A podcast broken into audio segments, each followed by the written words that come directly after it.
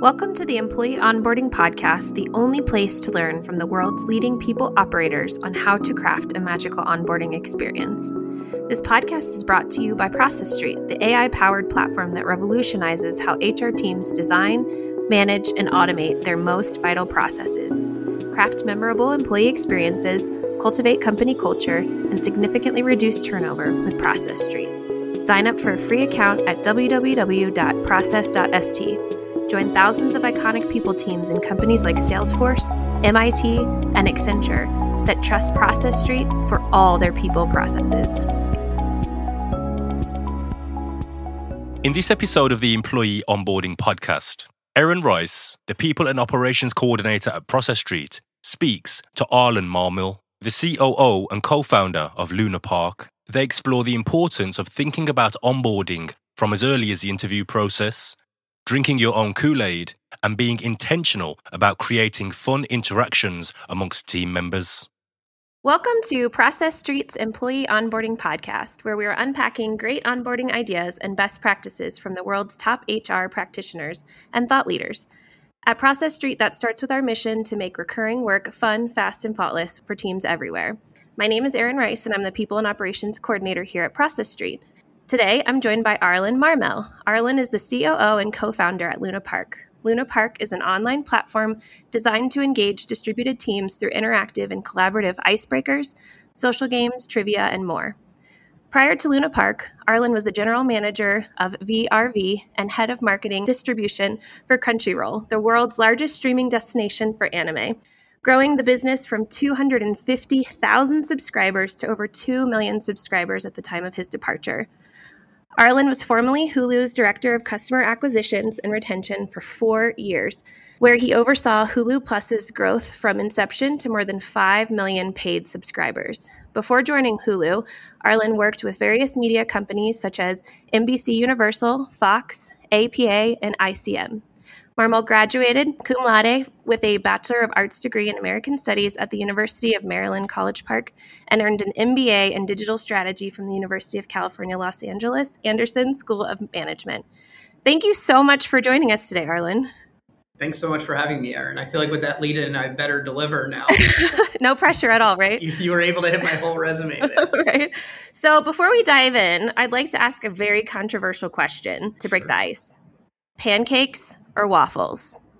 Mmm, pancakes or waffles. That's really interesting. So I don't know if this is a cop out, but I'm kind of like a waffles for dessert, pancakes for breakfast. And I also I like to eat pretty healthy. So I've come up with some recipes where it's like pancake esque, but you kind of can use cottage cheese or bananas or stuff like that. And so it gets a little healthier for you. I probably eat more pancakes, but I do not mind a little ice cream on a waffle. I'll say. Oh, nice. So you like toppings on your waffles? Oh yeah, for sure. I like it as dessert. That's awesome. Great. Well, now what we really came here for, employee onboarding. I'd love if you could share a little bit more about how you ended up with Luna Park and starting this awesome sure. platform. Great. Yeah. So I think um, my co founder and I, by the way, I co founded the company with Ben Anderson. He previously founded a company called Amino. Um, we made an observation uh, pretty early on that uh, pretty early on in the pandemic, I should say, that remote work was here to stay. If we can rewind our brains a little bit to that moment, um, a lot of folks were saying, "Oh, we'll be back in the office in a month or in a couple weeks," and I think we were looking at the landscape, saying, "You know what? I actually think this may be a more seismic shift in work culture." And we started to ask ourselves, well, if we're physically distributed from our colleagues, what changes? And we felt that one of the biggest changes is our ability to connect and build relationships. You know, so much of our connection um, happens from just the physical proximity of being in an office with our colleagues. And when you remove that, it became pretty clear that like productivity is fine, right? It's really easy to jump on Zoom and Slack and these other tools and get work done. Um, but what about our relationships? What about trust and empathy? when you join an organization, you know, obviously we're going to talk about onboarding today. When you join an organization, how do you get to know your colleagues? Um, you lose a lot of the serendipity that comes from being in an office and just bumping into your colleagues at random and noticing, you know, somebody's got a an Aerosmith T-shirt and you happen to like Aerosmith as well. And so we've worked really hard to try to reinfuse some of those opportunities, you know, for uh, you know, deepening pre-existing bonds, building new ones, creating trust and empathy, and again, that that serendipity back into um, you know whether you're remote, hybrid, or just physically distributed from your colleagues, frankly. Great. And so, as a company, you all are really small still. Is that right? Yeah, so we're um, we're probably about uh, twenty people today. We're distributed around the world, so you know we drink our own Kool Aid. We use our own product. Obviously, you know, Luna Park, uh, as I mentioned, our objective is to help companies deepen pre-existing bonds and create new ones. And there's a whole bunch of ways that we can talk about that we do that. But yes, we are still relatively small, but we work really hard to ensure that we're globally distributed. So we serve a lot of different global teams and we look for global points of view. One of the biggest challenges that we face when connecting global teams is cultural boundaries, right? What might be interesting for a team in the US might not be as interesting for a team in Europe or Asia. And so we try to bring all those perspectives to bear. And so when we grow our organization, we think really deeply about bringing folks together from around the globe with different perspectives and different backgrounds. Yeah, that's actually something that I really sort of latched onto when we first started using Luna Park at Process Street was the little toggle of like international teams because our team is also globally distributed. So being able to make sure that we're inclusive even in the games that we play, creating that engagement is super important. Yeah, honestly, it's one of the biggest challenges we face because there's no such thing as just like global culture, right? Like regions have their own culture. And so sometimes we'll get teams that are very interested in engaging in activities that have a lot of cultural infusion. You know, let's say that you're a sales team in the Pacific Northwest or something like that, or you're distributed around the US. You might be really interested in content that touches on US pop culture and we can infuse that for you. But we also get tons of teams that are globally distributed. And so that's its own unique challenge to try to extract you know this kind of pop culture or cultural component and deliver experiences that can bring people together regardless of where they may be in the world and i think in doing that we have a unique advantage because we've built our own platform so our experiences um, whether we're talking about our live events, we run live events, uh, 30, 60, 90 minute experiences, game shows, escape rooms, things like that. We also have an on demand library where we run experiences. It's almost like a Netflix or Peloton for interactive social engagement. Those are shorter experiences. They're between, say, five and 30 minutes, and they work for small groups, so as few as two people so that you can empower your team to more easily get together. And with this this advantage that I was mentioning is that we've created our own platform. So we don't, you know, use Zoom or Google Meet. We think those are great tools for business meetings, but not so great for social engagement. So we built our own solution from the ground up, and it's a fully interactive platform, right? On Zoom, if you've ever gotten together with your colleagues, usually one person is speaking or two people are speaking and everyone's muted, and all you can do there is screen share. Luna Park is truly a fully interactive experience. So I can give you an example of one of our, um, we call them mini games, that I think is really globally appealing. And basically, if you're familiar with Guitar Hero, you'll understand this game, but I'll explain it nonetheless. Basically, every team member is represented up on a board on the screen, and they have to tap keys on their keyboard in sequence to advance a spaceship to planet Luna Park. So, if you can imagine this for a moment, basically you're collaborating with your colleagues to tap these keys on the keyboard in sequence to advance the spaceship. So, there's a lot of communication. Obviously, you need effective collaboration, and you don't really need any pre existing cultural knowledge. And I think it's worth saying that one of the things that we found along this journey is that games, specifically social games, are incredible are an incredible way to connect people regardless of their background regardless of where you may be from, what differences we may have, everyone has games in common. And games actually mimic a lot of aspects of work. You collaborate in a team. You need different people to take a leadership role. You need to communicate effectively. You may reach a challenge and need to overcome that. And so we utilize these game experiences as you know fun and surprising ways for team building. So you know a lot of the time when people think about team building they say mm, i don't know. Um, we try to actually create experiences that your team will truly enjoy but also in many ways it mimics work and it creates this trust and empathy that you might not be as conscious about. You might not recognize it as happening but you leave with this warmer stronger feeling towards your colleagues. I hadn't really thought about games mimicking those same work habits. I had always thought about it more of like building fiber and trust, but you're exactly right. It definitely is so similar. It makes a lot of sense. Yeah, Luna Park is a team based platform, and that's kind of part of our DNA. So when a group arrives on Luna Park, we'll randomize them into teams. And again, this mimics work, right? An organization isn't just one big blob, it's made up of teams. And you really don't want silos. You want teams that collaborate together. And so we randomize the organization so that different people, you break out of those cliques and those groups, like particularly with remote work it's very easy to silo, right? You spend a lot of time working with and talking with the people you have business with on a daily basis, but then it becomes a lot harder to, you know, for the engineering team to connect with the accounting team. On Luna Park, we always make sure that we randomize different teams. In fact, we have a random pairing experience where we'll randomly connect folks across the organization. But again, I don't want to belabor the point, but I do think it mimics work in a lot of ways to operate in a team and try to function at a high level, um, you know, across your organization. Yeah. So going from two employees, sounds like you and Ben, to yeah. 20, tell me a little bit about the evolution of your employee onboarding at Luna Park. Yeah, it's a great question. I, I think um, onboarding employees in a physically distributed world is, is a really challenging experience because what I've discovered is, and, and you know, you mentioned some of my previous experiences at companies like Crunchyroll and Hulu. We were based out of an office, and in most cases, the vast majority of the employees were in office. And what happens, you know, when a new employee joins is they're very easily exposed to the broader organization.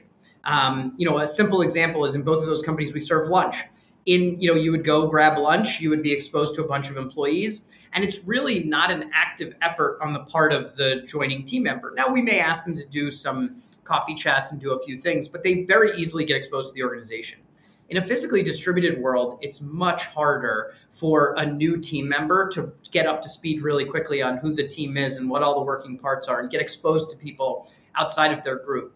And so obviously you know, we use Luna Park ourselves. We drink our own Kool Aid to try to um, connect our team members. And we found that when somebody joins the organization and you're able to have an experience with the broader team, especially in an environment that's a little bit lower stress and lower anxiety, right? If I were to join the company, it was like, okay, you need to schedule 10 coffee chats with all these people. It's intimidating, you know, to reach out to everyone, find that time. It can be pretty stressful, pretty anxiety inducing. If I say, hey, we're all going to get together for 30 minutes on Luna Park, and you're going to be able to see everyone, not just in their sort of professional with their work face on, but you know, kind of letting their hair down, showing a different side of themselves. It immediately breaks the ice and allows you to connect. I'll say that one of the things I've observed about our evolution is that when we were growing from like two to say 10, it was actually really easy to have kind of a personal relationship with everyone just by virtue of the fact that the team was so small and you'd have business with everyone on a daily basis and you're really able to create that connection. But as the organization has grown, it becomes a lot harder. And we've identified this kind of missing link. So, you know, when you're in an organization and you're in an office, the most junior team member likely has exposure to the most senior team member, let's say the CEO of the organization, um, almost by accident. You can walk to the restroom, you can walk past them, you can kind of see how they handle themselves, how they behave. But in a distributed world, the only way for the most junior employee to get access to the most senior employee is to probably take an active role and schedule a meeting or you know reach out to them on slack or something like that and that's incredibly intimidating. It's frankly a little awkward. And in some cases, it may not even be appropriate. But I think we would all probably say we'd like the most junior team members to have exposure to our C level team. And so, again, with Luna Park, I think we find that, you know, somebody said to me recently, I was asking uh, one of our customers about the benefits of using Luna Park. And they were enumerating all these benefits. And they're a, a C level executive at one of our companies. But they said to me, you know, one of the most important things for me is, is FaceTime allowing the team to kind of have some engagement with me in ways that feel comfortable for them. And so you're able to be in this environment that I think relaxes everything. And so we use that ourselves in, you know, on our own growth trajectory. But I will say it definitely gets harder as you go from, you know, zero to, you know, two to 10, 10 to 20, 20, you know, what, as it kind of fans out. Um, I, I made this point earlier about physical proximity in an office with a distributed team, the challenge compounds as the organization grows. And so it means as an organization, you have to work that much harder to keep creating those connections and to keep reinforcing them. So how do you foresee scaling that as like companies um, get larger and larger? Yeah, so uh, you know, with Luna Park, and I'll speak about kind of the products that we've introduced. We started with our live hosted event You know, these were typically 60 minute experiences that allowed you to bring the vast majority of the team together. And you know, these are we call them high impact experiences. It's an amazing way to get uh, a large swath of your organization together synchronously for a little bit of a longer period of time. But if we're being candid, you know, the, the most actively engaged organizations can do something like that maybe monthly, right? Like how frequently can you really carve out an hour of the entire team's time? And so we recognize that this is an amazing opportunity to kickstart. I talked about some of the benefits of being in this synchronous space with your whole organization, but other tools are needed in the toolkit. And so we introduced our on demand experiences. These empower managers and other people throughout the organization to get together with smaller groups for shorter periods of time. So when a meeting ends early, lunchtime, happy hour, whenever the occasion strikes, we allow you to more elegantly insert these experiences into the workday so that you can fill what might be dead time or you know even if you were motivated there's a lot of friction to getting together with your colleagues and we try to t- massage away all of that friction so you can jump in here. But the third leg of our stool is our sort of Slack enabled programs. And we've found that Slack is a really, it's obviously a really important space for not just distributed teams, but teams in general. And so we're able, through our Slack app and our Slack integration, to connect with those teams. And we have a, an offering like random pairing, where we're able to every other month randomly connect uh, two folks in the organization. We give them a 10 minute game challenge, and then they find themselves on a leaderboard with all the other teams at the company. Um, so it just builds some internal camaraderie. And ultimately, they'll find the company on a leaderboard with all of our other participating companies. So you'll see some big names on there. And again, uh, it's exciting to try to top that leaderboard. And so the way we think about this is that there is no one size fits all solution to connect distributed teams. And there's no one size fits all solution to stay connected as you grow.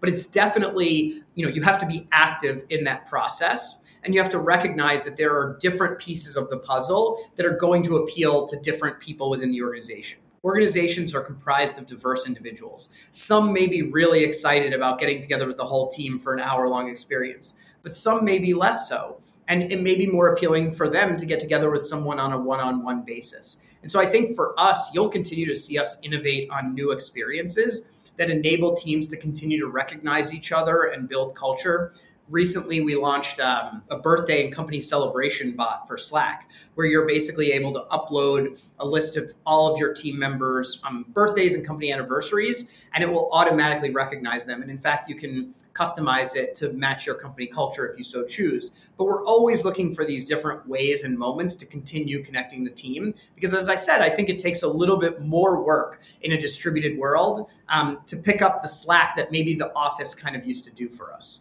yeah, it's almost like this intentionality around engagement. It has to be intentional or it doesn't exist.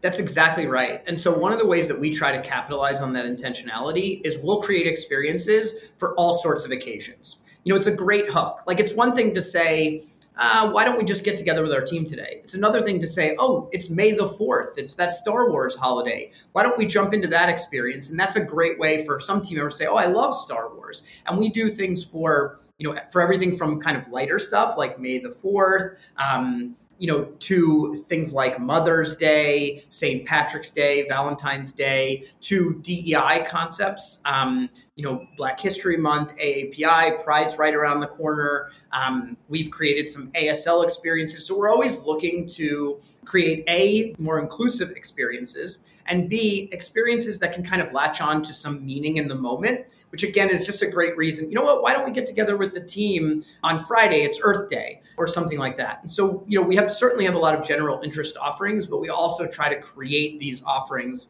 that allow for a leader, uh, an organizer within an organization to have a, a little bit more of a hook and a little bit more of a reason for that intentionality. You mentioned that you guys drink your own Kool Aid. So yeah. tell me a little bit about what the cadence is for a new person joining your team. Yeah. Um, so typically, even before somebody will join our team, part of the interview process will actually invite them to a Luna Park experience because it says a lot about who we are as an organization. You know, we create experiences that deliver serious value for our customers, but are also lighthearted and quite a bit of fun. And we're looking for individuals that can understand that, that can wrap their head around that.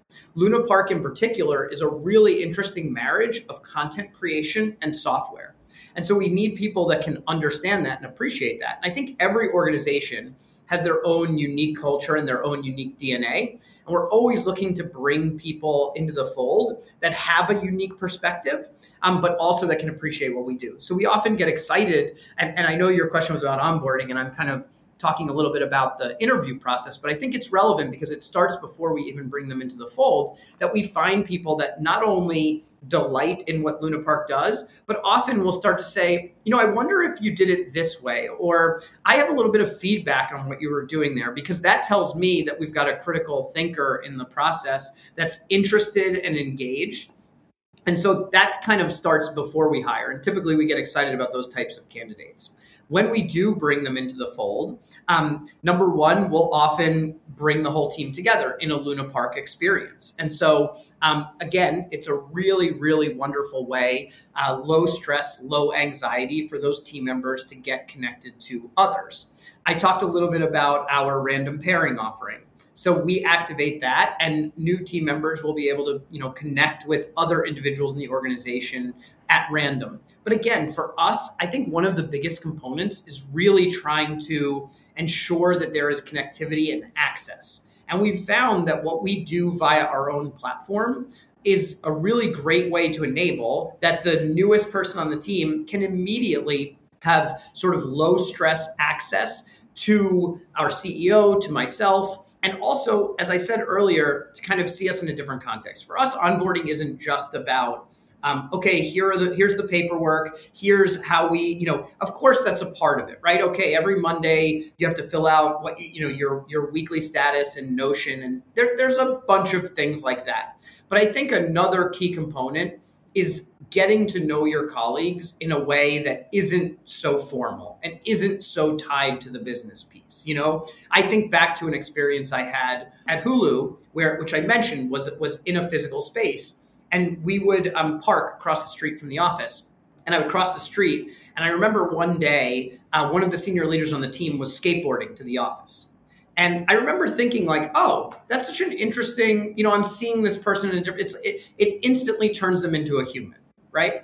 But that's a lot harder when we're on Zoom all day and, you know, maybe I have a virtual background on and all you see is me from the neck up and you don't really get all of that additional context. But then if we jump onto Luna Park and we're playing a head-to-head game where you've been you know the ceo's been brought on stage. We just so actually earlier today we were testing next month's games and we played a new game experience that i'll preview here where we had to get a couple of volunteers on stage and then they had to um, on one breath count as high as they possibly could and it was a competition to see who could count the highest. And so you can imagine it sounds quite silly but you can imagine you see people you know the mask comes off a little bit. Everyone gets a little more relaxed. There's a lot of giggling and a lot of laughing which as we know it's scientifically proven that teams that play together are more productive feel more connected and enjoy their work more. And so we really try to infuse those elements of play, those elements of fun and access, which is, you know,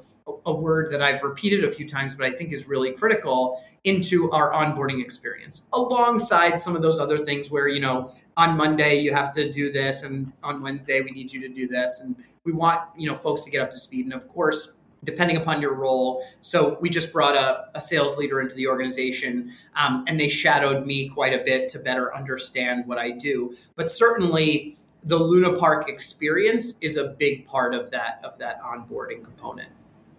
You take work hard, play hard to a whole new level. Absolutely. I mean, you know, we uh, we have a tagline: "Make work play." Yeah, and and that's human development, right? Like that's from preschool aged, you know, humans all the way up to you know those that are graduating out of the workforce. Everybody needs that playful side hundred percent. And I don't, I, I don't want to get super deep here, but we spend the vast majority of our waking hours working. And I am a firm believer that it might as well be something you love and enjoy. You know, you talked about my previous experiences. I've always optimized. I like working on products that make people happy, that make people smile. I like working with people that I feel, you know, stimulate me, that are highly intelligent, but that are also fun to be around. I really don't want there to be um, you know, of course, there are certain things that are more appropriate and less appropriate in the work environment. But I really don't want there to be like work Arlen and personal life Arlen. I want to be myself. And I think sometimes we need a little bit of help, right? Especially because um, in a work environment, it brings together so many unique personalities, so many people from different backgrounds. Um, and so it inherently makes you a little bit more sensitive to what other people might respond to. But I think this notion of playing together, of having a little bit of fun, of seeing people relax, you know, if you only see the senior leaders of your company being really serious, speaking seriously, talking about business subjects, it's going to color how you perceive them. But they're humans as well. And so we just create a space where you can see your colleagues in a more human light. Um, and I think there's a lot of power and benefit to that. And there's tons of companies out there that are globally distributed that are 500 plus employees. And the only interaction that some people even get with that C suite leadership is at the all hands. And it sometimes all hands can be, you know, kind of serious. Yeah, no question about it. And I think we try to create a lighter environment where um, there can be more cross level exposure um, which again I think is is much more difficult. You know, I kind of alluded to this earlier, but I recall from my previous experiences, you know, being in the same physical space as my colleagues, you could always tell the more junior team members that were kind of more interested in connecting with the C level folks, and they would just kind of cruise by the desk and wait for a moment and sort of say, "Oh, hey, how's your day going?" That opportunity does not exist at present. You know. Uh, on Slack or on Zoom or something like that um, for a casual encounter. And I think that that's a real challenge. Like when I think about one of the biggest challenges with, you know, there's many, many benefits to being a distributed organization. We're able to tap talent from across the globe. We're able to be productive 24 hours a day. We get so many different perspectives. There's so many elements that I love about it. But one of the biggest challenges is like learning through osmosis. How do, in particular, more junior team members learn from more senior team members that have more experience when they're not just kind of sitting next to you absorbing?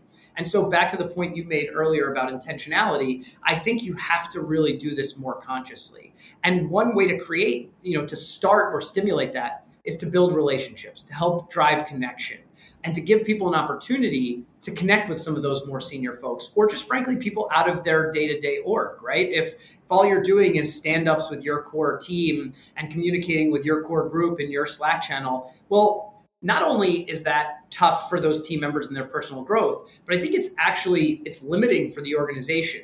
A lot of magic happens when you know accounting goes over to engineering and asks a particular question and learns a little something they didn't know about how the business works and we really don't want to lose that. And so there is this risk of siloing in multiple ways, you know, by orgs, by seniority levels that I think happens um, when you're a distributed organization. And so you have to be more intentional. And I think Luna Park is one tool in the arsenal of how leaders can infuse this sense of this serendipity back into the organization and frankly a little bit of fun which i think goes a really long way yeah, and then when things are tough or hard decisions have to be made or, you know, conflict happens, do you find that that changes things for your team? Yeah, it's a really great question. I mean, I, I, I want to be honest here. I don't think we're immune to conflict or challenges within the organization. But I do think, um, you know, if you were to measure, I think our empathy levels here are a little bit higher than average because we spend a lot of time playing together. Now, you know, I hear from organizations sometimes that say something like, you know, we can't we can't prioritize games during the workday. You know, we have work to do, and I try to explain, you know, that um, it's it's that investment right in a little bit of play and a little bit of connection that that actually pays massive dividends to all that work that you were talking about. It makes the team that much more productive. It creates better connections. And i think it can to your question diffuse certain challenges. So I, I, think we're not immune to it, but I do find that our team has pretty high empathy levels for each other. We also just see each other a good bit. Like empathy is born out not just from verbal communication, but also sometimes just from seeing people and, and seeing them in a different light. And I think it can be hard if you don't bring your organization together with some regularity, whether it's a smaller group or a larger group. If you just only see somebody when you have a conflict and that's the only time you ever speak, it's really problematic. So I think you need to balance those moments of challenge with moments of connectivity. And to bring the conversation full circle, we talked about how games and play mimic work a lot. So it forces us to figure out how, you know, I gave an example that might have sounded a little bit silly before about a Guitar Hero style game, but that is a way that we figure out how to communicate and collaborate with our colleagues. And you can see um, different challenges arise in those games themselves. And you know what we do might sound a little bit lighthearted, but there are certainly moments where, for example, the host will bring a team on stage. And one of the most interesting things I see is often when you say, something like, hey, what's going well or what's the key to your success? Somebody will say, you know, it's about my team. I haven't actually worked together with a lot of these folks in the past, but, you know, so and so actually knows a ton about this thing and so and so has a really quick finger and can spell quickly and all these different things. And you're like, okay, people are honoring and respecting different aspects of their colleagues. And there's no question that that's going to pay dividends down the line when the inevitable tough moments come up, you know, during the work day, the work month, the work year. Or even how can we utilize this very unique talent that's not on a job description, that wasn't on this person's resume, into, you know, a, a benefit to the company?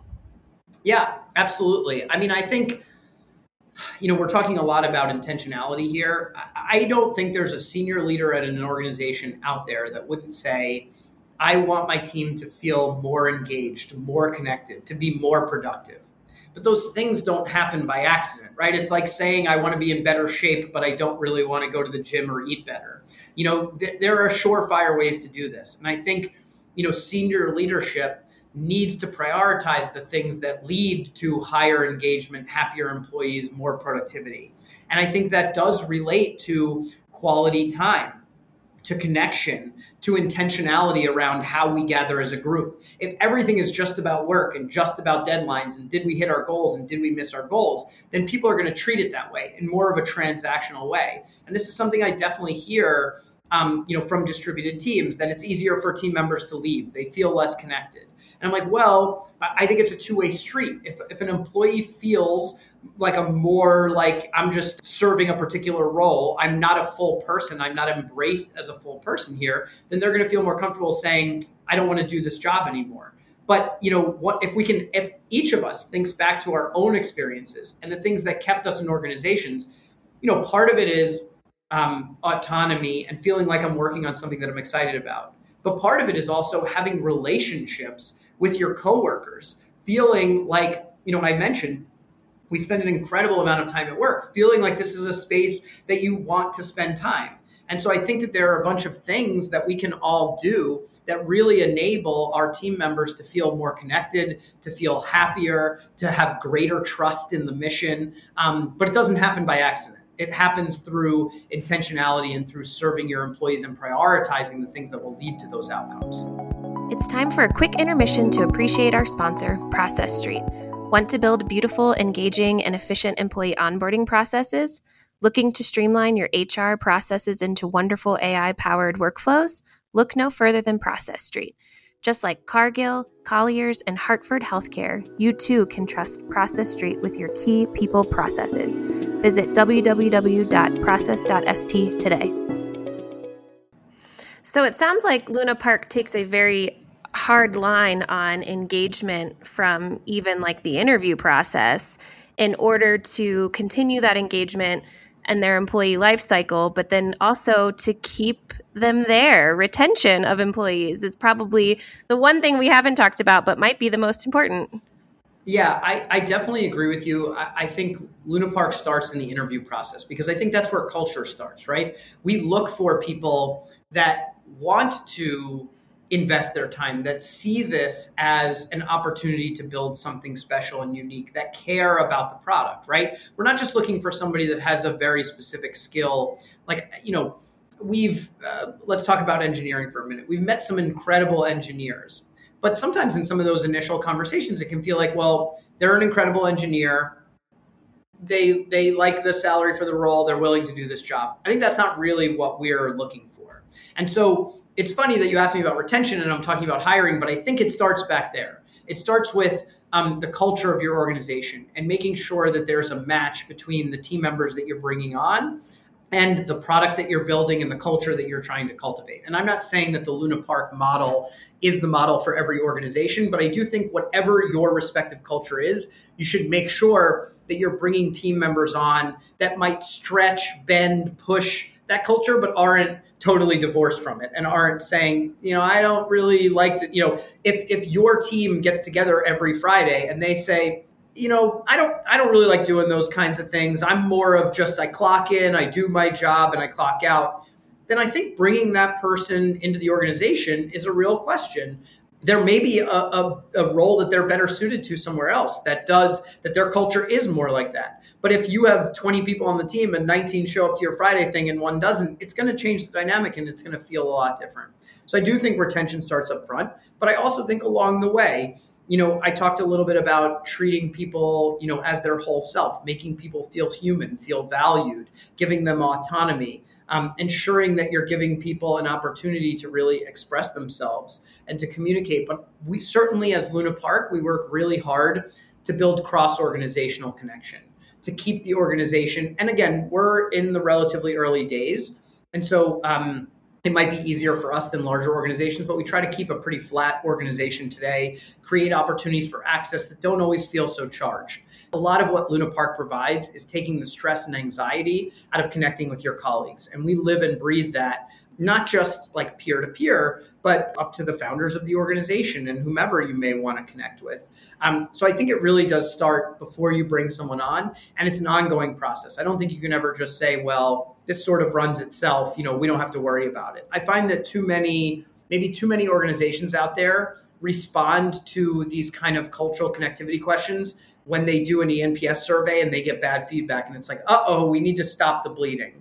But really, back to my kind of being healthy analogy, you probably should be taking walks every day, you know, and it doesn't have to be two hour long walks. You might just want to get out there for 10 minutes and get the legs moving. And it's kind of building those muscles, building those habits that can prove really valuable. If you're kind of like, uh oh, we got a bad score on our eNPS survey, let's do our once annual hour long experience.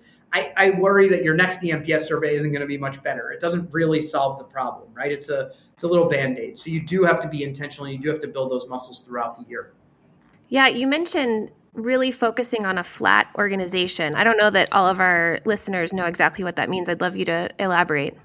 Yeah, so um, as an earlier stage company, one of the things that we've really prioritized is trying to not create hierarchy for as long as we possibly can. And frankly, it creates a lot more work for myself and my co founder because it means that almost everyone in the organization reports to one of us. But it also means um, everyone else is completely flat. And the benefits of this, really, at our stage, are around communication.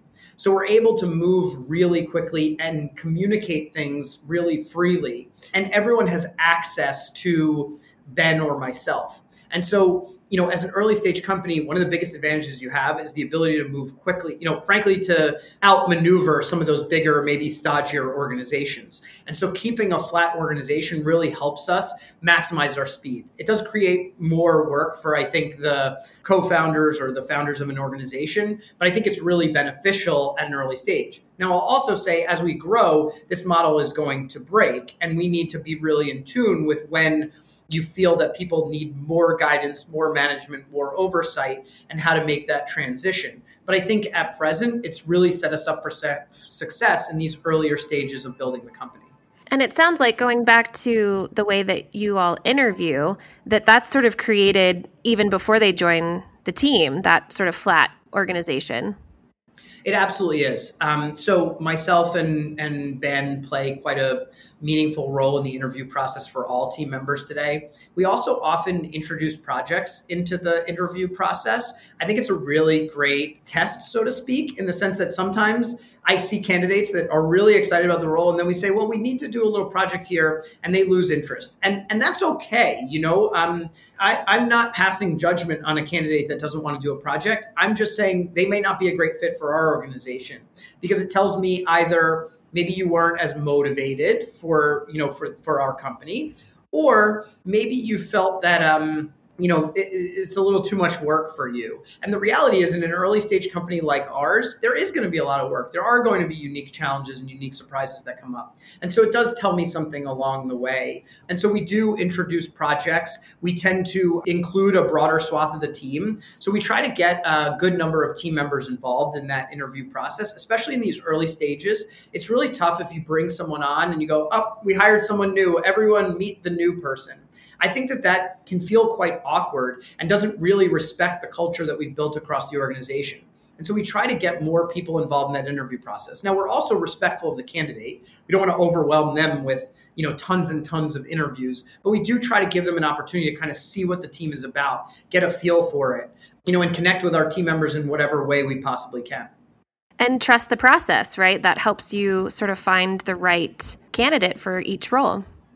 Absolutely. I, yeah. And I think it's not lost on me that we're talking so much about the hiring process when you talk about the engagement, retention. I, I find that really almost everything comes back to, and there's no perfect foolproof system, but a lot of it does come back to did you bring the right person into the organization? A lot flows from that. Great hires can really elevate these processes. They can elevate other team members. And I talked a little bit earlier about bringing people into the fold that push and stretch your culture. You know, we like to bring on people that I, mentioned when we bring them to the game, even before we hire them, we ask them if they have critical feedback.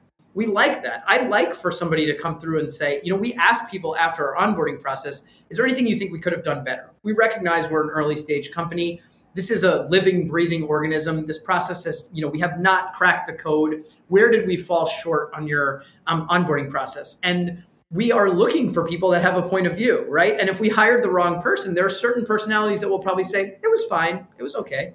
But we really want somebody that's going to be able to say, here's how I would improve it. And I think that starts with hiring the right people, but also asking the question and creating an environment where that new team member feels comfortable to respond to that question. They don't feel like, oh, I don't know, you know, are they going to be upset with me? Yeah. Well, and that that's exactly what I was going to say is then then how do you take that feedback in the interview process from this brand new person that doesn't even have a job yet? And that I think is the most critical part, you know, creating this space where people want to give feedback. Yeah, I mean, look, I think vulnerability is kind of like inherent in what we do with Luna Park. You know, when we started the company, I was the first host of our live events. You know, it's a lot to put yourself out there in that way. Even founding a company, you know, I post all the time on LinkedIn, and sometimes I think in my head, uh, this is probably annoying uh, former colleagues, people, and you know, I'm putting myself out there and saying, you know, Luna Park this and Luna Park that, and it, it, you're putting yourself in a really vulnerable position that I think is inherent with, you know, building a company. But I also think that if you infuse that into everything you do and you show yourself not as okay, I'm I'm this you know boss that is infallible I am, you know, one of the co-founders. I have strengths, I have weaknesses. I'm going to show you myself in a variety of different facets of my personality and I'm going to create a space where you feel comfortable speaking to me as a human. Now, obviously, again, in a work environment, you want it to be respectful, you want there to be a certain kind of discourse. But I, I want our team members, new, veteran, otherwise, to feel really comfortable sharing feedback with us. And giving us constructive criticism if they feel that we've fallen short. So, at the beginning of this, you mentioned that Luna Park was born out of this lack that was existing in this new pandemic world and now post pandemic world, kind of. Um, what is the future you think of employee onboarding and how does this continue to evolve this like combo of our our personality at work and our personality at home Wow, that's such a great question because I think there's so much discourse out there today about future of remote work, uh, future of distributed teams, and the reality for me is whether you are in an office, whether you're a hybrid team, whether you're a remote team, this notion of being distributed, some of the organization likely working from different spaces than some core office, I think it is pervasive. You know, I, I really feel like this is something that has fundamentally altered in terms of the way that we work. And we really need to continue to learn. And I don't think there's like an immediate answer right now, right? Like prior to two or three years ago, almost everyone went to an office, you know, save for a few pretty unique organizations. Almost everyone went to an office every day, and that's what we called work. And we did it that way for like a couple hundred years. Now we have this new thing going on. And I think now that the pandemic's over, everyone's kind of there's some this talk of return to normalcy or but I think the reality is we're building a new way of working. And I think we're still learning. And there's still tons of opportunity. I mentioned earlier that I think it's incredibly clear that we can be highly productive even if we're not in the same physical space as our colleagues. I think there's mountains of evidence that suggests that. But there are a lot of other questions about employee engagement, about retention, and you know the the sort of average lifespan of an employee in this world. And what I suspect is that uh, hiring, recruiting, onboarding the best talent in the world isn't getting any cheaper right? It's it's either staying the same or it's getting more expensive because now that everyone has access to talent all over the world, there's no more geographical boundaries that allow you to tap into the best people in Tulsa or the best people in Seoul. Right now, everyone's got access to everyone. And if the employees are spending less time with your organization, that creates a real cost imbalance. And so if we're spending as much or more on hiring, training, recruiting team members, then we better be spending as much or more on engaging and retaining them. And we used to spend a lot of money on offices and lunches and snacks and different things to engage our team members. And I know it became a cliche, you know, the Google ping pong table and things like that. But there are reasons, there is science behind getting team members to spend quality time together. And you can't pull the bottom out of that and say, okay, great, well, we're going to save money on the office and everything's going to be just as good as it was before.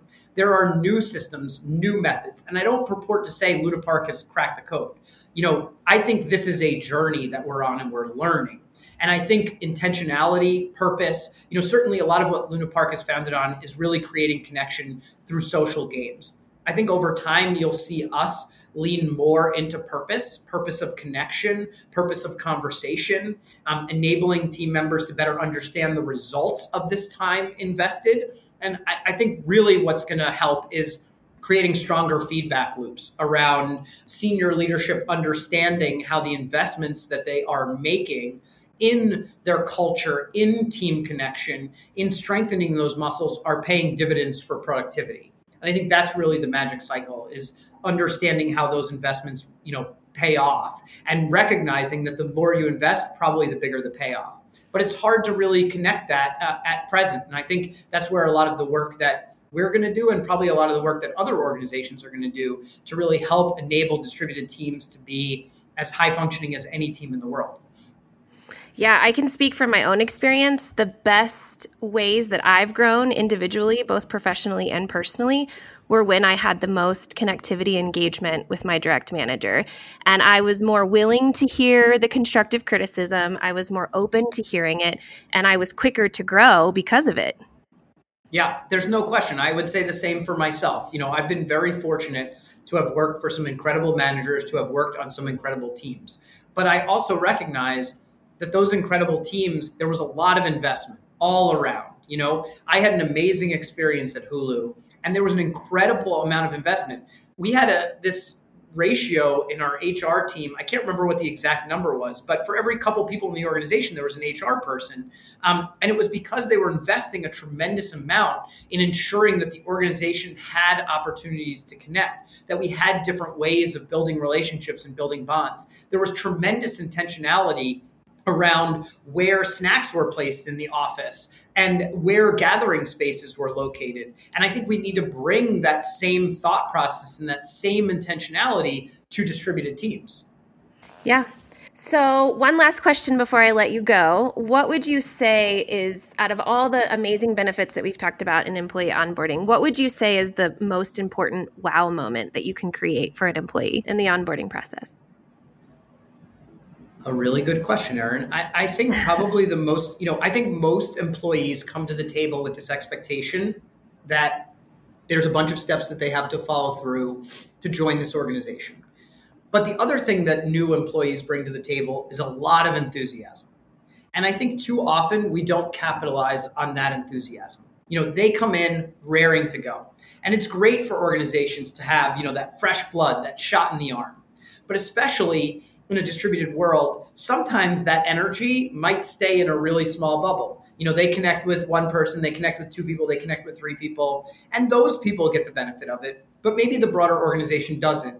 And so I think really giving people an opportunity to connect with the organization. And so it's two way. So the the more senior team members, the more veteran team members can coast off a little bit of that fresh energy and excitement and remember why, you know, your company is such a great place to be. And then the other way, that new team member can feel like they got access and exposure and maybe created some relationships early on or at least the seeds of relationships that can pay dividends down the line that aren't just with their core team but across the organization you know, a high functioning social network is not disparate bubbles. It's a lot of connective tissue, you know, across the entire organization. And I think the absolute best moment to make that happen is in the early life of a new employee when they're as engaged and as motivated as they might ever be.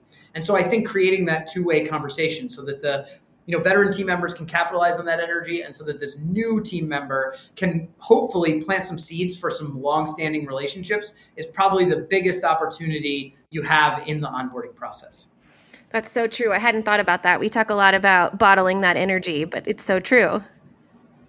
Absolutely. I mean i, I think for me you know when you're doing anything that is challenging that is long term you know I, I feel so lucky to be working on luna park but some days you wake up and it's harder than others. But I'm always reminded when I talk to a new employee that's joining the company, this is incredible. I've never seen anything like this. This is amazing. You know, and it's similar energy that we get from our customers as well. And it's that kind of energy that I want to make sure that the entire team has access to. But I also want to set up those new team members for success, right? Relationships are critical to employee tenure, to employee happiness, employee success. You talked about your own experience. Certainly mine reflects that as well. And I think those early days are the moments, not just to explain to them how we handle Notion and how you get onto Slack, but to plant the seeds for those relationships that will hopefully last years, if not more. Yeah, that's so great. Well, thank you, Arlen, so much for spending so much time with me. I really appreciate it. This has been lovely. We could probably do this for two more hours, but I know you have a company to run. yeah, absolutely. Thank you so much for having me. I really enjoyed it. I appreciate it. And thanks for joining us on Luna Park. Hopefully, we'll see you on Luna Park pretty soon. Yeah, very soon. Before we close, a quick shout out to our sponsor, Process Street. In an era where process management often takes a back seat, Process Street emerges as a beacon of efficiency, transforming HR's most vital processes into powerful AI powered workflows. Start building your own process success story at www.process.st. The journey to effective process management starts with Process Street. You've been listening to the Employee Onboarding Podcast, bringing you insights and best practices from employee onboarding experts, helping you create an amazing onboarding experience. Please like and subscribe to keep updated on new episodes. And if you enjoyed this episode, please leave us a review on your listening platform of choice.